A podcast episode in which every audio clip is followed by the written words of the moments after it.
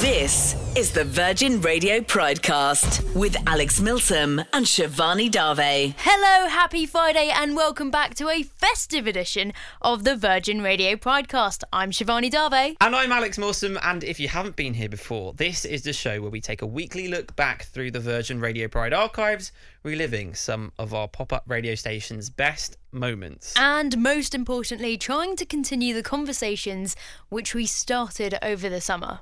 I have to stop you here. I was going to say stop the press, but actually, we don't want the press to stop. We want the press to keep coming in. Please, if you were listening and you are in the press, keep it coming. But um, this was quite fun. We found out on Sunday, which is kind of apt because it is in the Sunday Times, that we were a pick of the week in the Culture magazine. How cool is that? So cool. I mean, I don't read the physical paper, so I didn't get like a little magazine copy. But I then just flung a picture into the WhatsApp group, being like, exactly, "Ah!" exactly. That's all you need these days. Really, I'll just print it off and stick it up on my wall. Yeah, well, you'll be pleased to know I did quickly run into the office and just go into all the floors and find the copies and nick them. So there is a copy hanging around for you. So that's very exciting. You stole it? me a newspaper, Alex. Uh, they're all for free anyway. now, That's so sweet. You stole you stole a newspaper for me. It's almost like you love me. Oh, well, I don't like it that you're using my ability to uh, jump into the world of crime to decide whether I value you as a friend or not. But anyway. I'm taking it. I'm taking it. Now, as you might have gathered, if you've been outside at any time in the past couple of weeks, or even if you've turned on the TV, Christmas is coming, whether you like it or not. Santa Claus is coming to town. Oh no. Should I stop that? Christmas means celebration. And if there's one thing I can say about the LGBTQ plus community, it's that we sure do know how to party. and sing Mariah Carey by the sound of it. But since the pandemic and social distancing have restricted celebrations and parties for a while now, we thought that we'd have a virtual office Christmas party right here on the podcast. And I've checked Santa's list. You're all invited. So get your best or worst Christmas jumper on, pour yourself a glass of something festive, and join us as we celebrate everything about the queer scene. Let's start by taking a trip to Bournemouth in the mid 80s, where my Pride playlist guest and king of the London queer scene, Simon Levance, had first discovered the thrill of going out. And what a thrill it is. Uh, and I chose this because it's kind of the first time I went into a nightclub and I felt comfortable in a nightclub. And that nightclub was called the Midnight Express in Boscombe, in Bournemouth. Um, in a very salubrious part of Bournemouth. It's probably much nicer now, but it wasn't very nice then. And I tried going to like big straight clubs like um, uh, the Academy in Boscombe, Yeah. uh, which was kind of smoked glass and you know chrome fittings and a very sort of meat markety, if I can say that. You know, all the lads stood round the outside of the dance floor, all the girls were dancing. Sticky carpets, mirrors. And it, well, it was clean, but you know, it was uh, it was very sort of um, of its time. And they did run a gay night uh, at the Academy in Boscombe on on Sundays called uh, Bolts, I believe it was called. Right. Uh, and this is kind of um, mid 80s, early to mid 80s. And I was convinced if I stood in the queue to go into Bolts that my entire family, for some reason, would drive past in a minibus and see me. And I wasn't even out to myself then. Um, but I DJ'd at the youth club and I loved disco music and I loved dancing and all that sort of thing. And uh, there was a lyric of a Pet Shop Boys song, um, which came out much later than this, called "Can You Forgive Her?" And it's uh, she made you some kind of laughing stock because you dance to disco and you don't like rock. And that really, when I heard that lyric for the first time, I thought that's me in the youth club, kind of dancing to disco, and then a rock song would come and I'd be, yeah, I dance to that as well because it's not just disco I like. Um, but yeah, the Midnight Express was one of those places where you walk in and you go, "This is my kind of club." They played jazz, they played soul, they played The Clash, they played Grace Jones. So uh, that's why I've chosen it, and and it was one of those places you could dance like no one was watching because no one was, and you could be yourself. It wasn't necessarily a gay bar, I don't think, but it had that sort of vibe. I've totally had that feeling. You know, when you're doing something that you're like fully allowed to do, but you have that feeling that you're not supposed to be doing it, worried that your parents are going to catch you. So Simon, you know, worried that his parents might drive past while he's queuing up for the club. in a minibus. 100 percent can relate. Oh no, I know that feeling. It's um, it's sort of like, although this is uh, the virtual world as opposed to the, the real life world, it's sort of like pulling out Tinder for the first time, and going like, oh, my family are gonna. Because when you're growing up and you hear people talking about online dating, you're like, oh my god, that is where boring old people who can't meet people in real life go. And then here I am downloading Tinder for the first time. You know what? It's great fun actually. I completely had that. Like, I remember being sat in my living room back from uni in the summer holidays and swiping through Tinder to see who's in my local area. And my mum just looks over and was like, What are you doing? I was like, Playing Temple Run, playing, playing a game on my phone. Yeah. She was like, Can I see? No, no. This was batteries my first died. time. No, this was the first time that I went to G-A-Y. That was my first ever gay bar. My friend Sean took me there, and I just remember that walking through the first time. You're like, oh no, what happens if people see me? Despite the fact that at this point I've lived in London for how long, and I'm pretty darn out. But all of a sudden I'm like, oh, people see me go to a gay bar. Yeah, it's like this weird feeling that you can't shake. But when you do first step into a gay bar and the spirit of Beyonce, Mariah, Nicki, Whitney, they all take over your soul. Oh my goodness! And if you, you know, you go into one of the venues, I've, I've probably name dropped it already. If you go into one of the venues and you see the music videos on there, you're like, oh my god, this is my music. You Yes. do feel like it's your place. Exactly. It's like all of the songs that you've been trying to discreetly listen to on Spotify and trying to, you know, name your playlist so that nobody will suss out that you've got a a playlist full of just Taylor Swift songs, but actually everybody's in the club partying as hard as you are to 22 or Shake It Off or any of her bangers to be fair. I was gonna say shake it off is absolutely my go-to but yeah it's that feeling of like you've you found a place i i funny enough as simon said i i can Simon dance said? the disco i can dance the disco but i am pretty darn bad at rock so appears that i found my place the midnight express So music is obviously integral to the scene. We've just been looking back at how it was for Simon in the 80s, but what about the future? Let's hear again from DJ and drag superstar Jodie Harsh on how the dance music scene is changing today. and and also in in the in the in the dance music world, it, it is um, over the past twenty years, it's been a majority, you know, white straight male led. It Yeah. just has.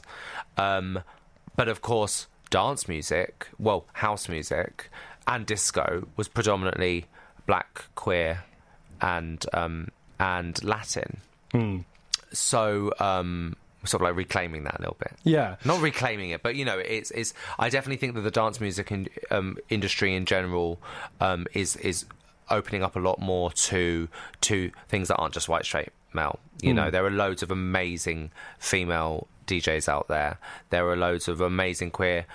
Um, DJs and producers out there who are being given who are being given the spotlight that they deserve now, um, and that's great. It's quite nice that we've got those scenes, you know, those places that are ours. How far we've come from queer nights that were just, you know, oh, it's on a Tuesday. No one goes out on a Tuesday. Oh, it's a spare night. The bartenders or the bar owners are trying to earn a bit of money, all the way through to actually, you know, oh, let's have queer venues that we can all have a great time at. Isn't Yeah, like a space just for us. Yes, our space. I love it. And I love what Jodie Harsh was talking about just there as well for like the dance music scene particularly has been it's it's a genre that was basically you know built and developed by people of color, LGBTQ plus people and largely for a very long time none of those people were really getting recognized for their contribution to the scene. And I love that now we are celebrating those people the the progress that they've made in this scene the like music that they're making They're getting the recognition. they're getting the They recognition. deserve it. It's great. Like you know, um, we we we've spoken plenty of times in previous episodes about the importance to know our history, and it's just really nice to know that even in like really localized areas of the queer community, like the dance scene, they are still recognizing the sort of people that built the foundations that our music today is based on. You know, you just have to look through the amount of music that's in the charts now that is based off of, you know, samples from the 70s, 60s, 80s. Don't know why I didn't do that Why in did you do it in order. that order? I might as well just gone 90s, 40s, 20s, and 10. But we're recognizing the importance of like our history and bringing our music today with it in mind. You know, I've had some absolutely amazing gigs and nights out, and you know, it's it's actually typically the 80s music that gets me onto the dance floor quickest. Is it? Yeah. What- Don't what- you want me, baby? Actually, we shouldn't sing too much because we're going to have to give royalties. Not when you're singing like that. Don't worry about it, darling. Oh, well, that was harsh. Jodie Arsh. very, very good. I want to link it back to what you were saying at the start of this, though. This little conversation that we were just having about um, having our own queer spaces or LGBTQ plus venues, and the importance of that. The stepping into that and having a place where you can explore your identity, your gender, your mm-hmm. sexuality, like just be creative in expressing who you are and and toying with all these different ideas of who you might be. And then I read something actually quite sad that since 2006, almost 60% of LGBTQ plus spaces in London, which is supposed to be, you know, the most sort of diverse space Mm-hmm. in the UK at least, have gone. Yeah. Almost 60% of them since 2006. It's just expensive having having venues like that. It, it, it is expensive, and also it's like, well, it is really difficult. There's no mass market for them. Like you look at how many of the main clubs that are owned across the UK by those big groups. You know, you, you can pop down one street in in London, and then you can pop down one street in Bournemouth, and you can pop down another street in Cardiff, and another one in Glasgow, and they're all the same brand because they're all part of this massive massive network. Not a conspiracy network. That sounds like I'm trying to be some sort of conspiracy theorist, but those venues Yeah, Like- it's not a city unless it's got an all bar one, is it? uh, it's not a city unless it's got a prison, quite frankly, or a pop world. Although a pop world is that a queer venue or not? We, we could get into the debate, and that's fine. We, that's our entire next week's episode. I'm joking, of course, but you know, it's those are really expensive venues to upkeep, and it's just such a shame that they're not getting the support. Yeah, I think there is more and more support being made available. I think, you know, like the introduction of the Night Czar, Amy Lamé has been really keen to push that um, LGBTQ plus spaces uh, try and get the support that they need. And she's been really vocal in saving the Royal Vauxhall Tavern, which is now a grade two listed building and like a institution in its own right. Like it's an incredible venue. But it's so sad to see that, like, walking down the street, you know, you can go on tours in Soho and people say, oh, well, here there used to be this, and now it's like a. Now it's flat. It's, well, it's not flats in Soho, but it's probably like a coffee shop owned by a Starbucks or something like that. Um, it's sad to see because it's part of our history that is sort of being erased. yeah, but it's, also it's erased because it's too expensive to keep. but also some of our some of the memories that we might make in the future won't have the opportunity to be in places like that you know if we get rid of all of the queer venues because it's so expensive to keep them and developers want to make whatever else they want to make with that space where are we going to go are we going to end up having to go to piccadilly institute No, Club Zoom. We're just gonna. Uh, uh, those, in actual fact, the importance of those virtual spaces during the pandemic was was quite quite paramount. But it is such a shame that those spaces, you know, the, the history. I want to be able to take my kids down the street and be like, ah, "Your dad got absolutely plastered there." Like that is kind of that is kind of what I want to have. What happened to you know drag my mum to to London and be like, "Oh, want to go G-A-Y bar?" yeah, exactly. Those are the kinds of memories that I want to be able to make, but we can't do that if those places shut down. yeah. And it's so inaccessible to be able to to create more spaces and make up for all the almost 60% of the ones that we've lost. I know sixty percent. That is such a shocking stat, isn't it? Should we crowdfund? Should we do a GoFundMe for an LGBTQ plus night space? How much do you think that's going to cost? Well, that's what I want. I want that increased representation so that we can have bars and clubs and cafes and spaces for people who are women who like women or men who like men or, you know, like specific groups within that of people who like certain types of things to do. I just want to be able to see that like increased representation and recognition, which is, you know, what Jodie was saying is happening in the dance world. but some other parts of the scene just don't seem to quite have caught up yet. In a bit, we're going to be examining some of the areas where progress still needs to be made, with the help of some of Virgin Radio Pride's guests, of course. First, though, here's Daryl with your Virgin Radio Pride weekly update. Thank you first this week. It's claimed anti LGBT hate crime numbers soared this summer to the highest level since the beginning of the pandemic. Between January and August this year, more than 14,000 homophobic hate crimes were recorded in the UK. During the same time period last year, there were almost 12,000. The National Police Chiefs Council has promised that police will always pursue action against perpetrators. Madonna is urging everyone to embrace all faiths and rituals this festive season. The star dressed up as an elf and decorated a Christmas tree with her children. Posting on Instagram, she says, This Christmas we should be more focused on giving than receiving. The reboot of Sex and the City and Just Like That was released on Sky Comedy yesterday and is now available to stream. Samantha Jones is the only character missing this time around after actor Kim Cattrall decided she wasn't taking part. We've been speaking to Candace Bushnell, whose books Sex and the City was based on, about what she initially set out to achieve really my mission is to for women to be free to think in a completely new way and to not accept the things that society tells them. So that has always been my goal. The reboot has 10 episodes. I'll be back next week. Thanks, Daryl. Now, Shivani spoke briefly just then about the need for progress to be made in some areas of LGBTQ plus scene if you want to achieve full equality in our queer spaces. And someone who spoke brilliantly on that very issue on Virgin Radio Pride over the summer was Manchester gay scene czar, Roisin Murray. Have a listen to what she had to say about the lack of focus on women and non binary people in the scene. Yeah, I mean, I, I grew up in Cambridge, so uh, it's a very small town, so there was no gay scene there. I didn't think I I didn't know if there were any gay people or any other lesbians there. So when I moved to Manchester, it was just like a massive eye opener, and it was just beautiful.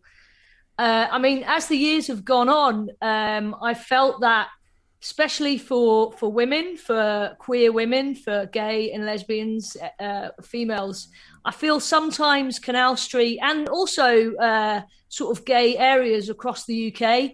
I feel I've always felt that they kind of cater towards the the the male of our rainbow family mostly and I especially noticed this when I when I decided to start what she said club uh, back in 2019.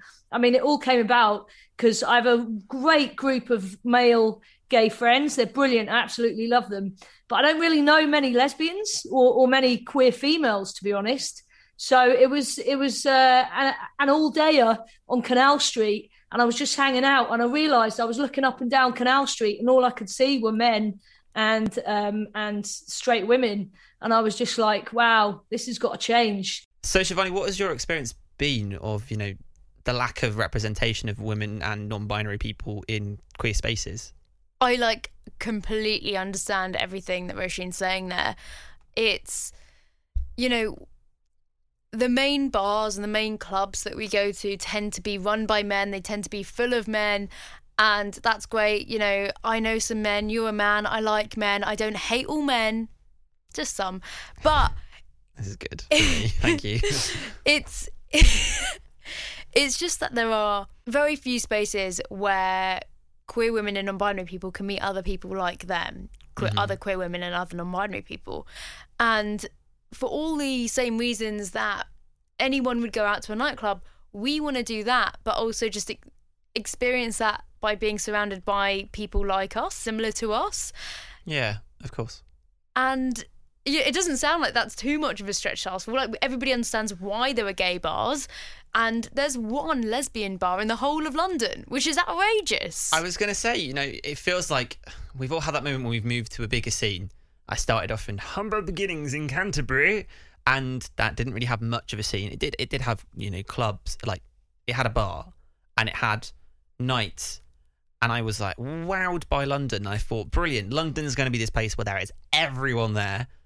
One lesbian bar in London? And it's so funny. It's run by a man and it's literally underneath the ground. You Oh, have yeah. to go underneath a shop and you go into this basement and it looks like a World War II bunker with like corrugated metal all around the sides and on the roof. It's horrible. But you know, it's the only place to go. So obviously it's full whenever it's open.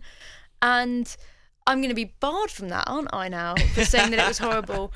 I I mean, what I would like to see is just a greater range of places to go. Of course, of course, actual having choice.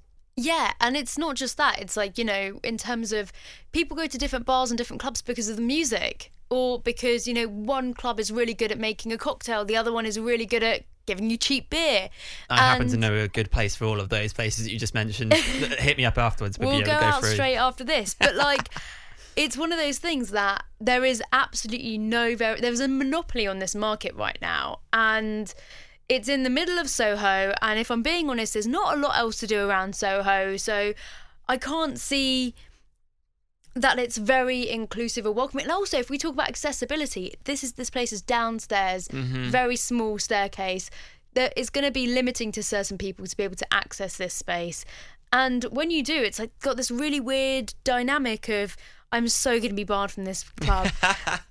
it's got this dynamic of you know like 18 year olds who have just been able to use their ID for the first time and come out to their first bar and they know who they are which is way more than I knew at 18 because I had no idea I was gay. Woohoo! but it was, um, you know, 18 year olds at the bar, sort of having their first drink, getting drunk on half a pint, and then you've got like 50 year old lesbians in the corner who are like, oh, I've been coming here every day for the last 20 years or whatever, however long it's been around. When I was your age, Yeah. we didn't have one of these. exactly.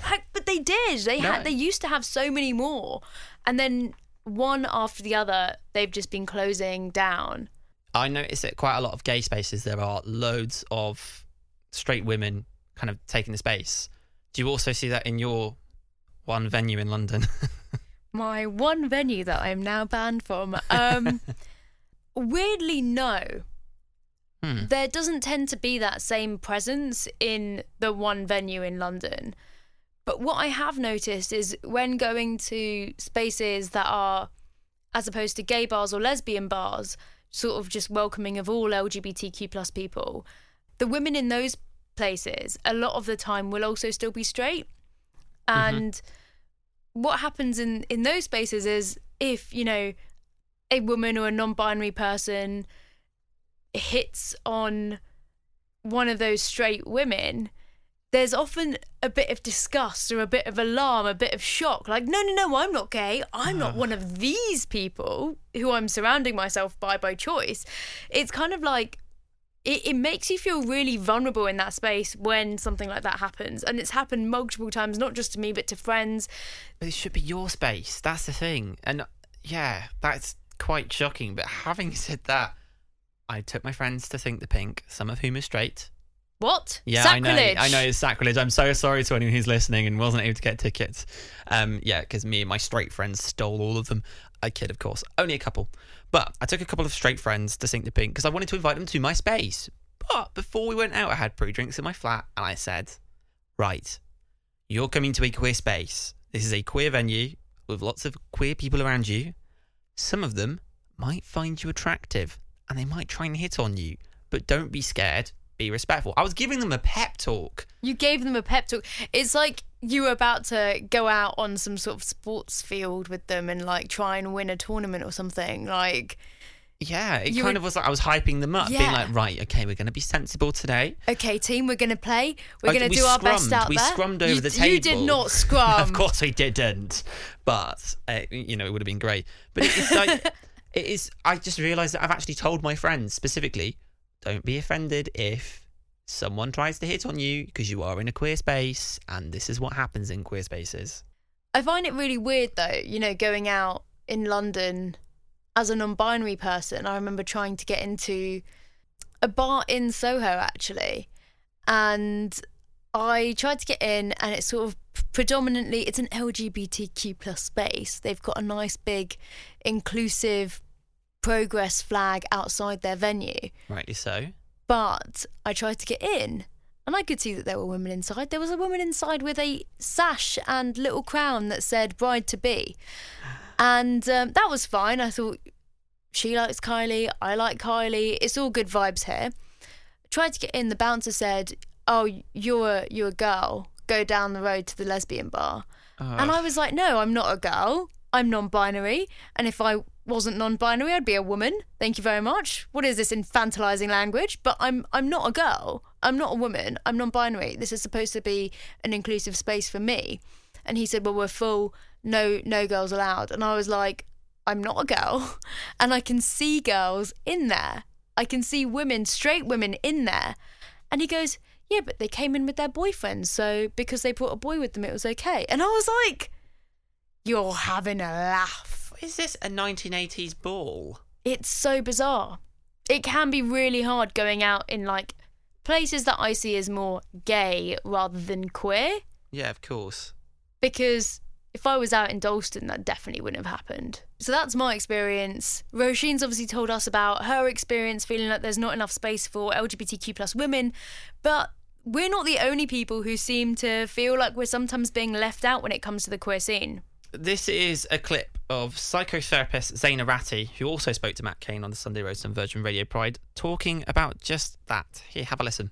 I, I um, was on the steering committee for an Oxford Museum exhibit called Queering Spires, and we spoke about the um, queer history and places to go in Oxford. Um, there have been places that have that have been in Oxford, and they weren't ones that necessarily accepted POC bisexual women. Um, so I didn't go out. I didn't socialise at all. Can I just, sorry, I don't want to interrupt, but can I just um, ask what form did that non acceptance take? Was it dirty looks? Was, you know, what, how did you. Yeah, so it's disparaging remarks. It's, you know, you don't belong here. It's, I look, I'm straight presenting, so people would question my sexuality.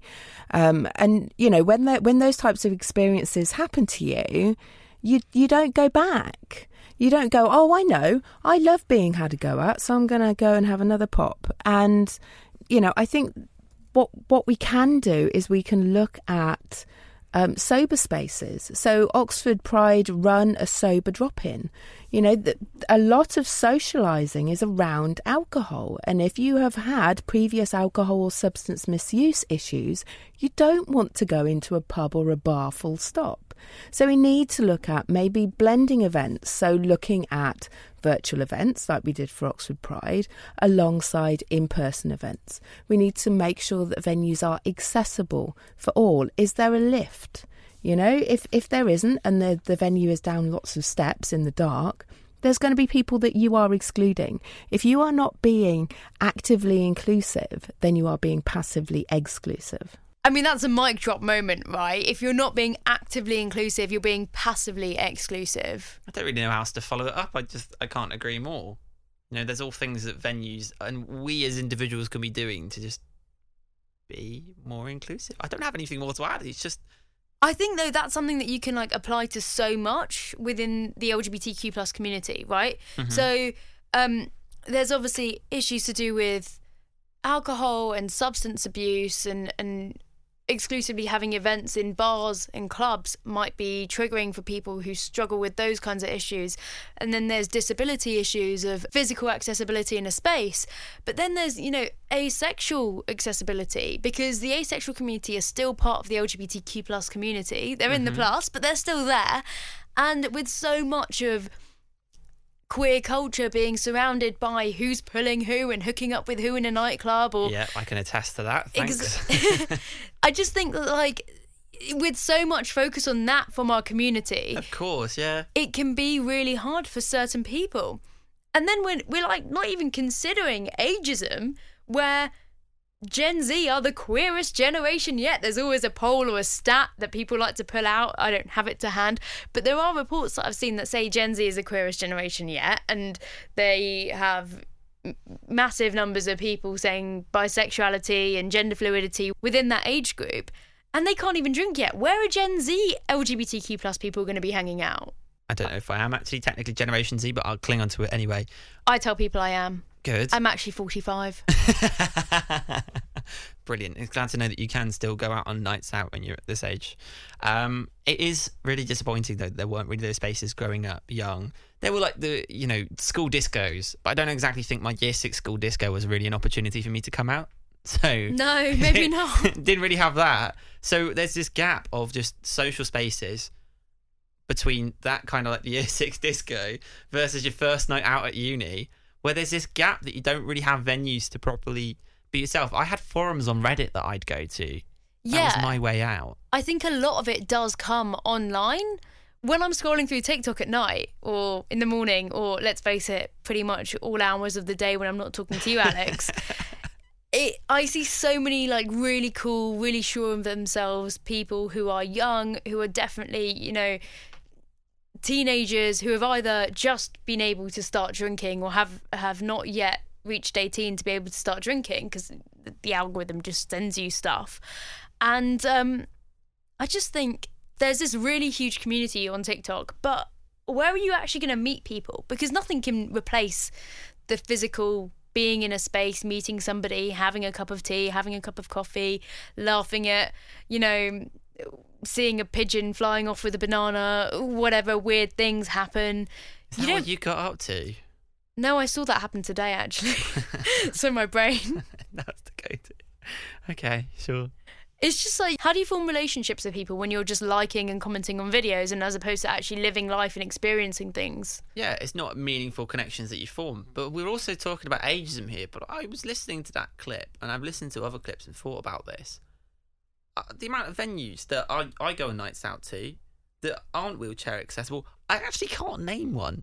I can't go. Here is the, the venue that is wheelchair accessible. Like the bars, the toilets are downstairs. Or the actual venue itself, like the bar you mentioned in Soho, the lesbian bar, is downstairs. You know, all of those venues are just inaccessible to people who have physical disabilities.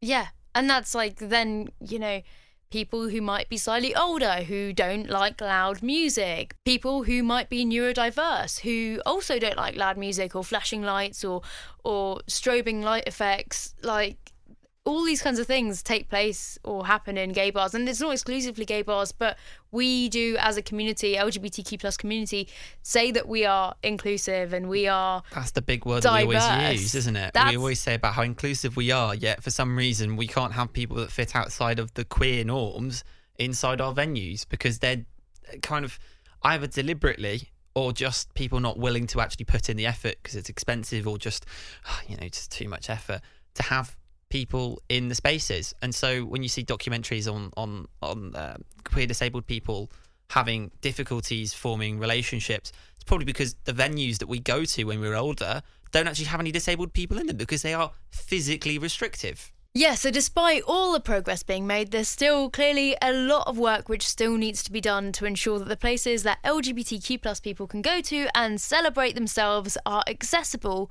but also welcoming to all. We could go on all night, quite frankly, talking about that. But unfortunately, that is just about all we've got time for on this Pridecast this week. Thank you so much, as always, for listening. Remember that if you've got anything you'd like to say, we would love to hear from you. You can get in touch on Twitter at Virgin Radio UK using hashtag Virgin Radio Podcast. Or if you're feeling retro, oh, emails, oh, uh, you can email us using pridecast at virginradio.co.uk. We'll leave you with a clip from the legendary Scissor Sisters star Jake Shears, who proved to Steve Denyer that the queer scene is still very much expanding, with the launch of his very own nightclub. And on that note, we'll see you next week. And you were telling me a moment ago, just before we started, that you're opening your own club this very weekend, aren't you? Is this in New York City? Yes, Q Club in New York City. Um, we are opening uh, tomorrow. Wow. Um, super, yeah, super excited. I can't believe it's going to be the biggest gay club uh, in Manhattan. So it's it's super exciting. Yeah, it's I can't believe I never thought that I would be part of you know a nightclub, but it's fun to sort of put energy back into the world that sort of shaped me. You Yeah. know, it's I don't need I don't know if I would be the person that I am without um, New York nightlife. So hopefully it'll be a space to influence and inspire others.